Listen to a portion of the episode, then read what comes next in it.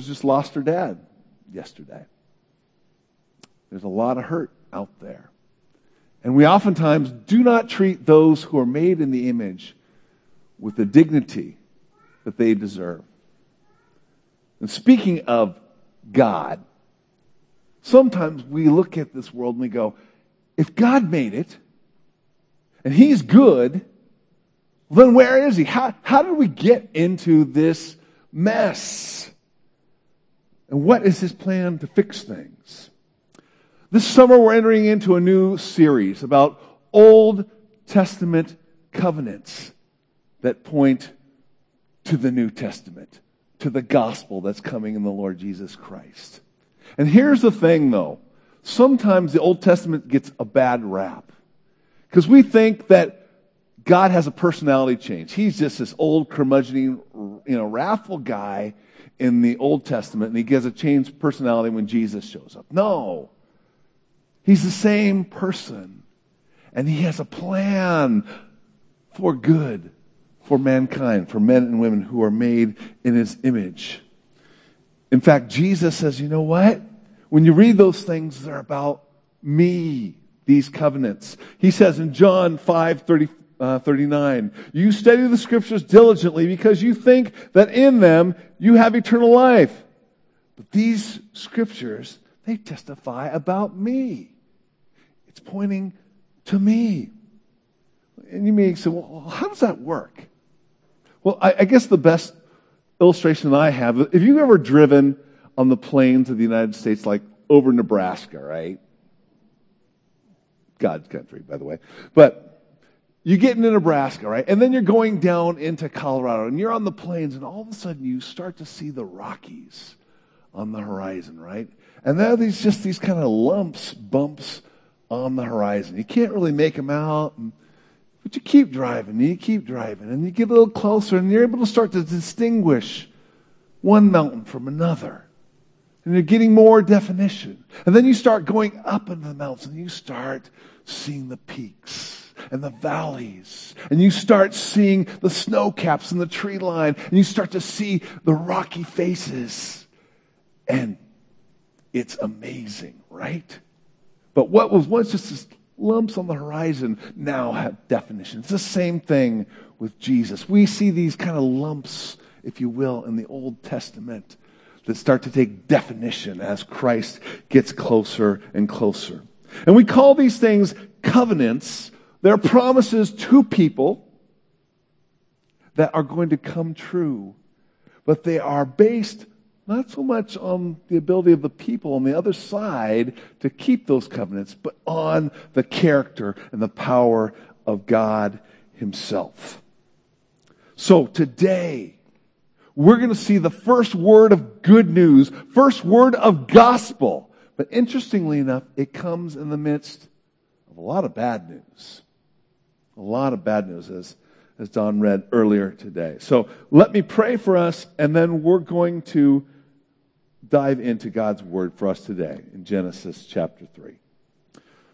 So, Lord God, you have made us in your image, and you said it was good. You said it was very good. And what happened in the garden is no surprise to you. But would you open the eyes of our heart? And would you give us grace today to believe your word, to see where you're at work in the past, in the present, and will be at work in the future. So, Lord, we just commit this time to you and ask you to help us believe you and help us to respond to you in faith. It's in Jesus' name I pray. Amen. So, Genesis is the book of beginnings. And as Maria in The Sound of Music says, let's start at the very beginning, a very good place to start. First three chapters, we see these things.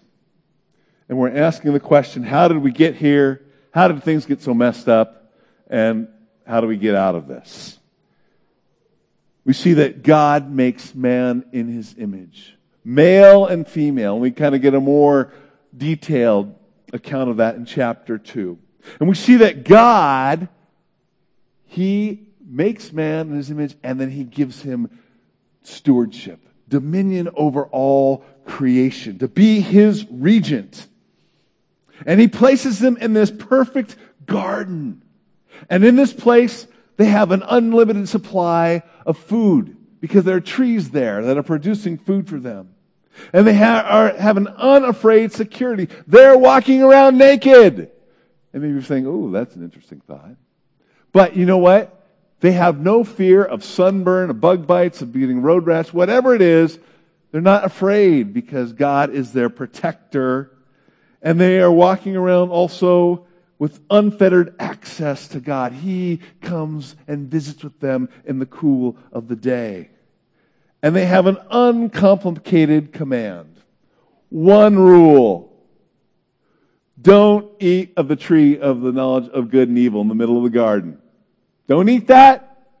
You're going to die if you do. But everything else is good. It's fair game. Go for it. Enjoy it. One rule. You got one job. Don't eat of that. Okay? Got it? Everybody got that? One job. That's all you got to do. Genesis chapter 2, verses 16 and 17. Why does he do that? Because he's saying to the man and woman, Do you believe me? Do you trust me? That I am good? That I am giving you good things? That I can take care of you? It's a good question for us to ask, too, isn't it, for ourselves? Do we believe what God says in His Word? Do we trust Him? Do we think we're smarter than Him? The answer to that question has serious repercussions, as we're going to see. Verse 1 Now the serpent was more crafty than any of the wild animals the Lord God had made. He said to the woman, Did God really say you must not eat from any tree in the garden? And the woman said to the serpent, We may eat from the fruit of the trees in the garden. But God did say, You must not eat from the fruit of the tree that is in the middle of the garden. You must not touch it, or you will die. You will not certainly die, the serpent said to the woman. For God knows that when you eat from it, your eyes will be opened and you will be like God, knowing good from evil. And when the woman saw the fruit of the tree was good for food and pleasing to the eye and also desirable for gaining wisdom, she took some and ate it. One rule. And she also gave some to her husband who was with her and ate it. One rule. What the first problem is? Problem of a talking snake. Right? I mean, this is not normal, folks. This is not Narnia. Snakes don't talk. Here's my point. The original readers would have looked at this and said, there's something going on here. Snakes do not talk. What is happening here? And for an original reader, the symbol of a serpent is that of chaos, is that of cunning, that of wisdom and sorcery and divination. If you look at Pharaoh's headdress, there is a snake on his forehead, and that is to, to note that he somehow has access to wisdom of the gods. So, this is no ordinary snake, is what's being communicated. Second of all, this snake is not saying, Hi, I'm Sammy Snake. No. He's not introducing himself. He is entering into a theological debate about the truthfulness of God. Think about that. Why would a creature who's supposed to be under the stewardship or dominion of the God's image bearers question the veracity of the creator? Unless there's something more going on here than originally thought. I don't know that Eve or the woman had fully known this, but we know it. The scripture affirms it. And it goes all the way to Revelation chapter 9. It says, the great dragon was hurled down, that ancient serpent called the devil or Satan. And by the way, Satan is more of a title than a name. It means adversary who leads the whole world astray. Okay, so that's his MO. He was hurled to the earth and his angels with them. And then the same chapter, the next, next verse, he is called the accuser of the brothers or the believers who accuses them before God day and night. He's accusing them of sin. So we have an adversary who uses deception and his goal is to accuse them before a holy God. See God, they messed up. You need to punish them. You gave them one rule. And now what are you going to do, God? But it's interesting as he approaches the woman, his strategy, he starts out by kind of misquoting God and say, implying that God is holding out. Did God really say you must not eat from any tree of the garden? Well, the woman right away says, well, no, no, wait a minute. We have some freedom here. We may eat from the, from the trees in the garden, but God did say, you must not eat from the fruit of the tree that is in the middle of the garden. And you must not touch it or you will die. Now, that little, you must not touch it, it's a little extra. I wonder if Adam kind of said, you know, hun, don't, don't even touch that. The serpent comes back and he implies again that God is holding out. He says, You will certainly not die. The serpent said to the woman, For God knows that when you eat from it, your eyes will be opened and you'll be like God, knowing good from evil. And the temptation is too great. And the half truth prevails. Because they will be like God, knowing good from evil, but it's not going to be wisdom. It's not going to be discernment. It's going to be regretful experience. Oh, now I know what it is to do evil when God called me to do good it'll be a regretful experience. And unfortunately, the woman listens to the serpent and she eats. And Adam, or the man who's right there, listens to the woman and he eats. And no one listens to God. Again, I ask the question do we listen to God? Do we believe him in his word? Do we think that he is being truthful? Do we think he is telling us the truth about ourselves, about him? Or do we second guess him? Or think that we're smarter because we've progressed, because we have technology, we have science. And by the way, God is not anti science. It's good for us to look into how God has designed things and see his magnificent wisdom there. But here's the funny thing about those things is that we delve into them and then think, I got this figured out. I don't need you, God. We got this. Or maybe there is no God. He really has no say in how I live my life because we figured this out. We are as smart or smarter than God. But you know what? The evening news would tell us something different, wouldn't it? Because we've never been more advanced, never been so more educated, never been so technologically advanced, and yet we are just creating more ways of doing evil.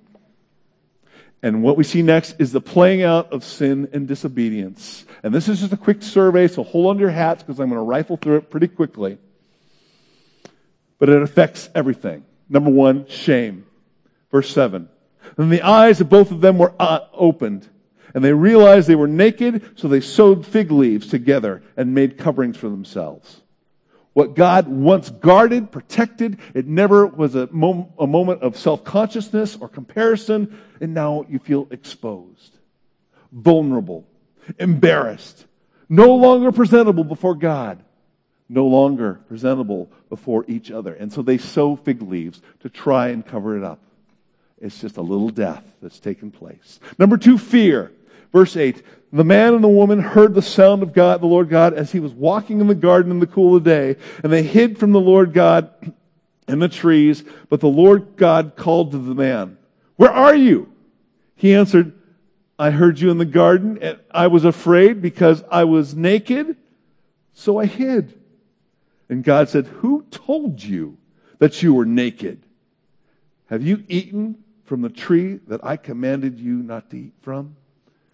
Up to this point, Adam and Eve had not known fear. Why would they? They've experienced the goodness of God and all of His care.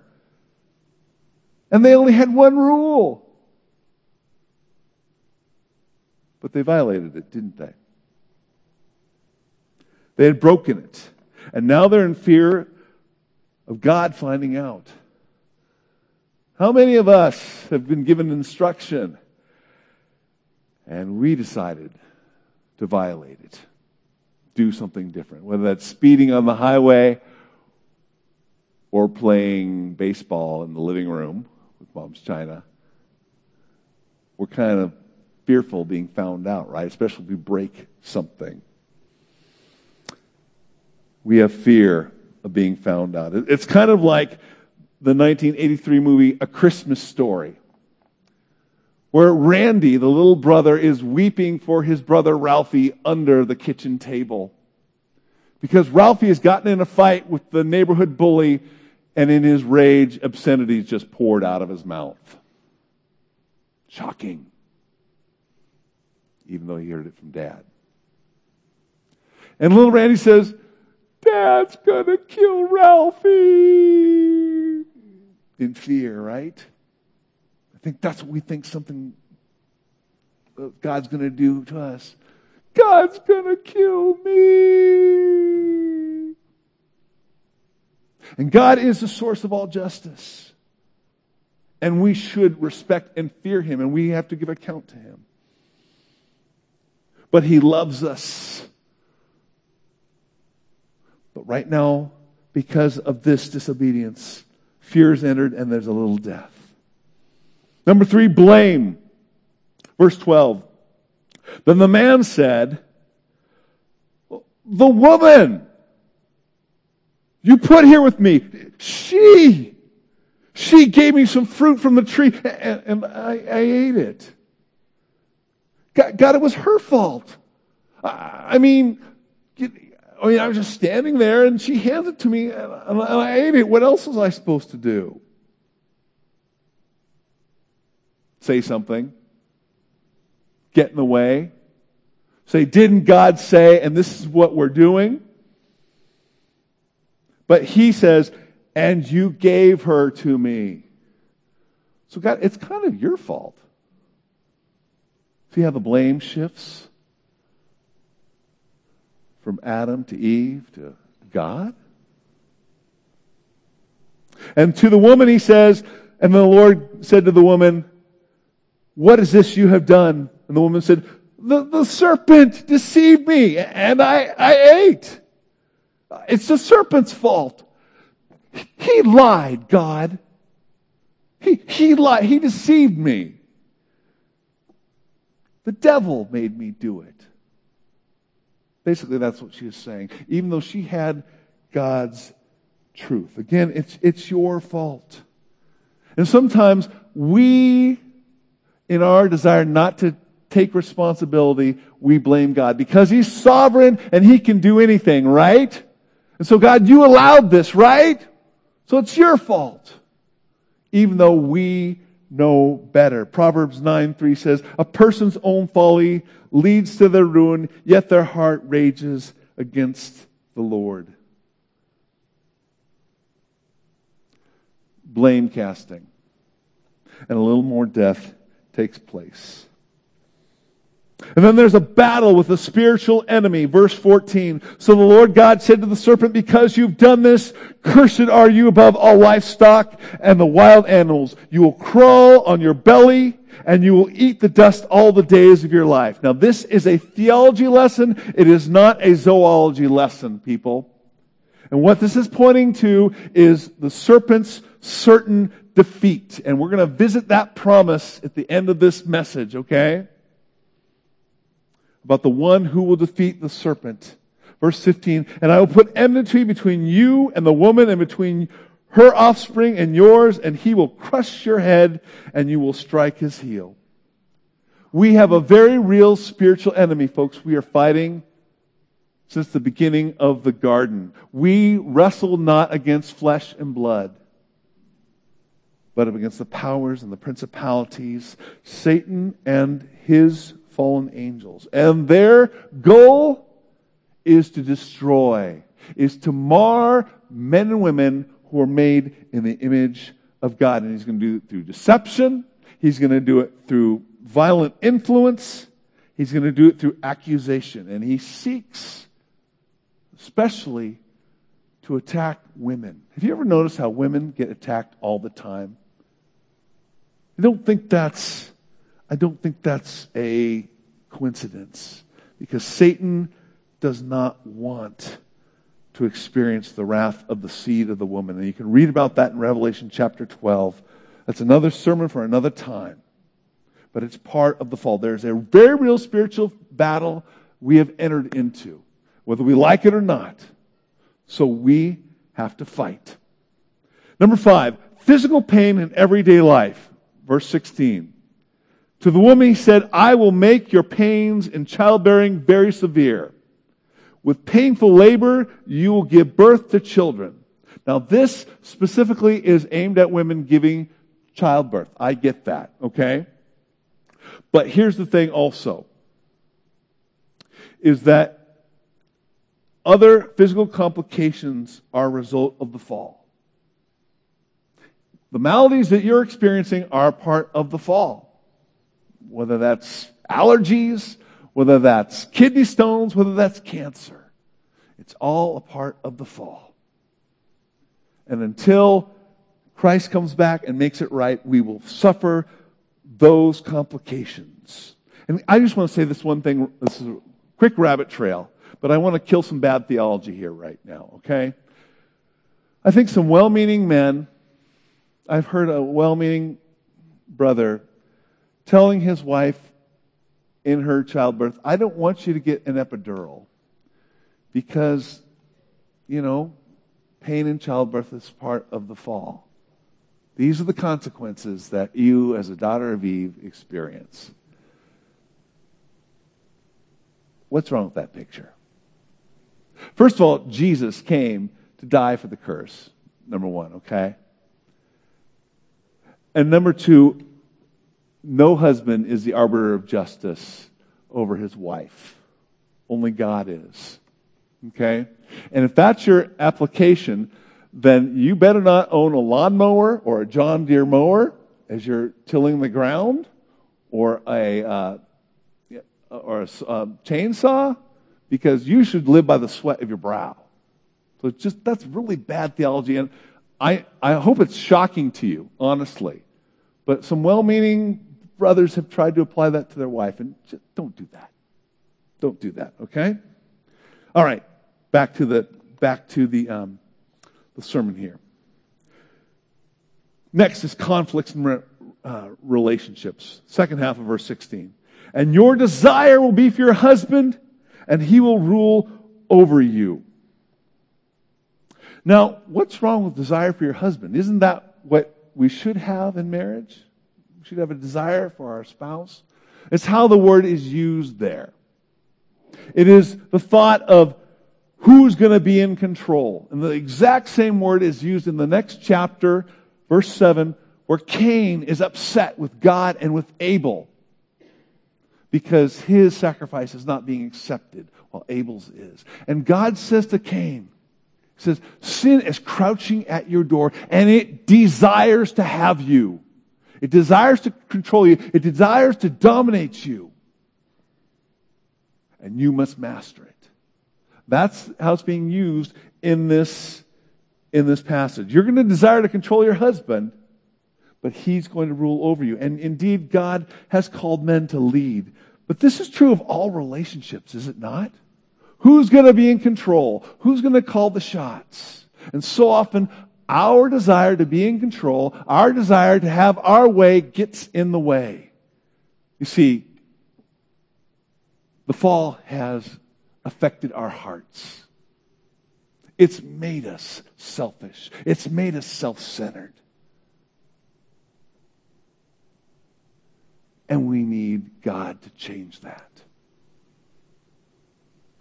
You see, when I have the opportunity to do premarital counseling with a couple, they're so in love. I mean, we could never have a cross word with each other, could we? Because she's perfect and he's perfect. And then I rudely tell them, You're marrying a sinner. And they're selfish, and by the way, you're a sinner. And you're selfish. And you're going to find out in your first months of marriage how selfish you both are. But there's good news. If you allow Christ to rule and reign in your marriage, there's hope. You see, because marriage is the best attempt to love somebody, but you can't do it yourself. The fall brings conflict in relationships, but Christ came to redeem it. Number seven, the earth absorbs the curse. Verse 17. And Adam said, he, so to Adam he said, because you listened to your wife and ate fruit from the tree which I commanded you, you must not eat from it. Cursed is the ground because of you. Here's how this story should go if it was just plain justice. You sinned, you're cursed, you're dead. Game over, let's pray and go home. No. Because God is rich mercy and love and slow to anger he has something else in mind. And he deflects the curse from the man to the ground. And it will be an increase of toil and frustration. Second half of verse 17. Through painful toil, you'll eat food from it all the days of your life. It will produce thorns and thistles for you, and you will eat the plants of the field. You see, creation will not always cooperate with you. There are going to be thorns and thistles. There are going to be dandelions in your lawn. You're going to have a PowerPoint that doesn't work right all the time. You're going to experience drought and famine and earthquakes and tornadoes and floods and hurricanes. And you're going to forget stuff along the way. All of creation is affected.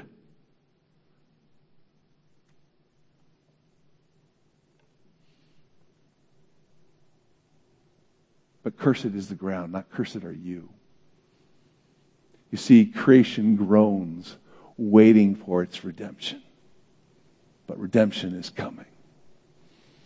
And the last, what we see is death and alienation from God.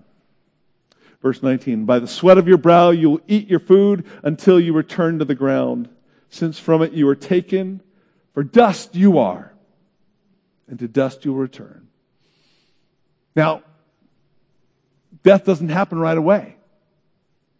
Adam lives. In fact, he lives 930 years, and I don't know how the aging process went, but I, I suspect it was a little slower than what we experience. But he's going to experience death, even the loss of a son, as one son murders another. He's going to experience that alienation and that sorrow, that sadness. And not only is he going to experience the alienation of death, but the removal of the man and the woman from the direct presence of God. Where all they had known is his goodness, now they're thrown into a world of harsh brokenness. So, verse 23. So the Lord God banished them from the Garden of Eden to work the ground from which he was taken. And after, the, after he drove the man out, he placed on the east side of the Garden of Eden cherubim, a flaming sword flashing back and forth to guard the way of the tree of life. I don't know how you're taking in all this. Maybe it feels like a punch in the gut right now. And that is actually how it should feel. I'm not trying to make you feel badly unintentionally, but this is the fall of man. This is where we had perfect fellowship with the living God. Everything was right. And then sin entered. Our disobedience entered and all the consequences that followed. And we should feel badly about this. We sh- it should be a punch in the gut. But even in the midst of all this bad news, there is good news. It's the first good news. As Neil kept telling, telling me, it's the proto evangelion, which means the first good news in Latin. Okay? And that is a promise of a serpent crushing seed. Back to verse 15. And I will put enmity between you and the woman and between your offspring, literally your seed and hers. And he, that is that seed, will crush your head and you will strike his heel. Here's the promise that God is going to bring from the woman a seed, offspring, that is going to crush the effects of the deception of the serpent. Now, the concept of seed is pretty uh, constant in Old Testament covenants. We'll see that later. But this is a promise of good news to reverse the curse, if you will. And Eve, in her excitement when she first has her first child, Cain, she names him Cain, which means to acquire. And she says, with the Lord's help, I have acquired a man. She thinks, this is it. This is the seed. We got this, God. She's mistaken. Because God has much more to teach Adam and Eve. He has much more to teach all of humanity about their need for Him.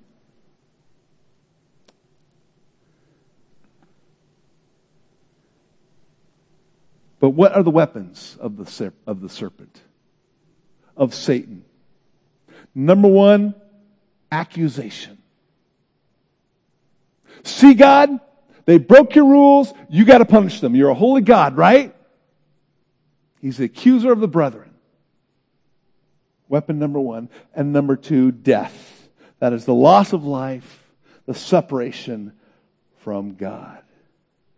And what happens in the fullness of time is that Jesus, who is fully God and fully man, Jesus, who's the Son of God, through the Holy Spirit, is planted in the Virgin Mary to come and be that seed that will crush the serpent's head. He's going to come to deal with sin. You know, the concept of atonement in the Old Testament is actually to cover, to cover over. And we see this even in this chapter in, in Genesis 3, verse 21. Listen to this. This foreshadows what God's going to do.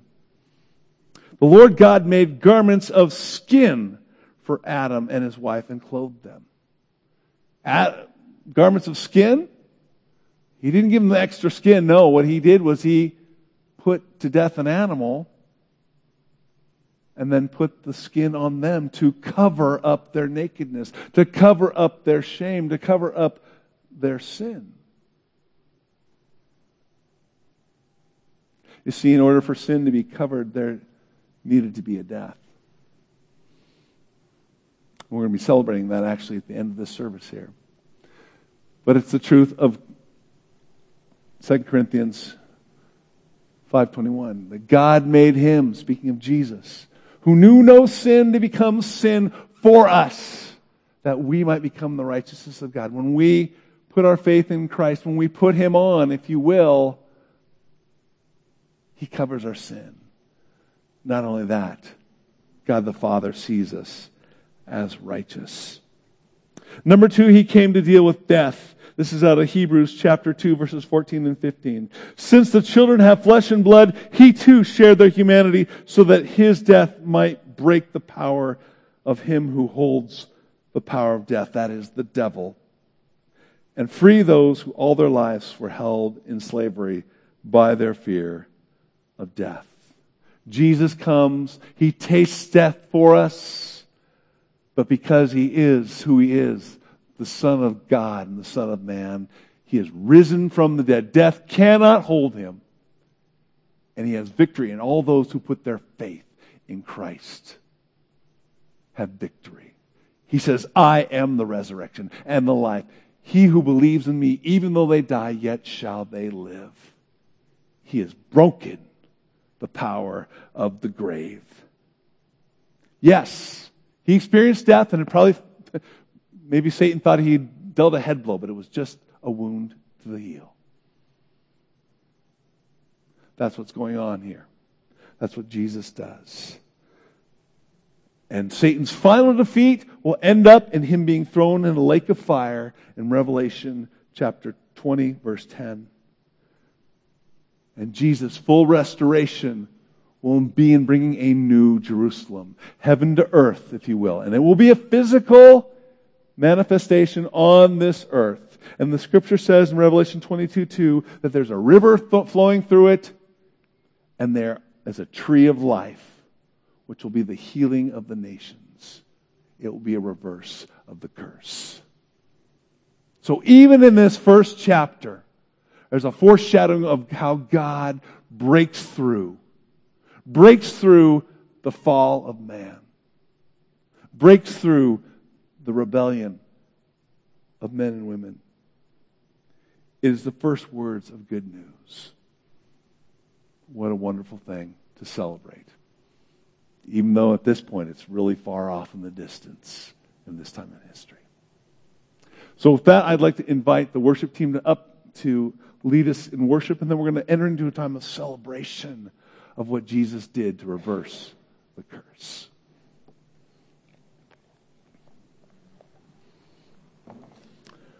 Let's stand as we worship, please.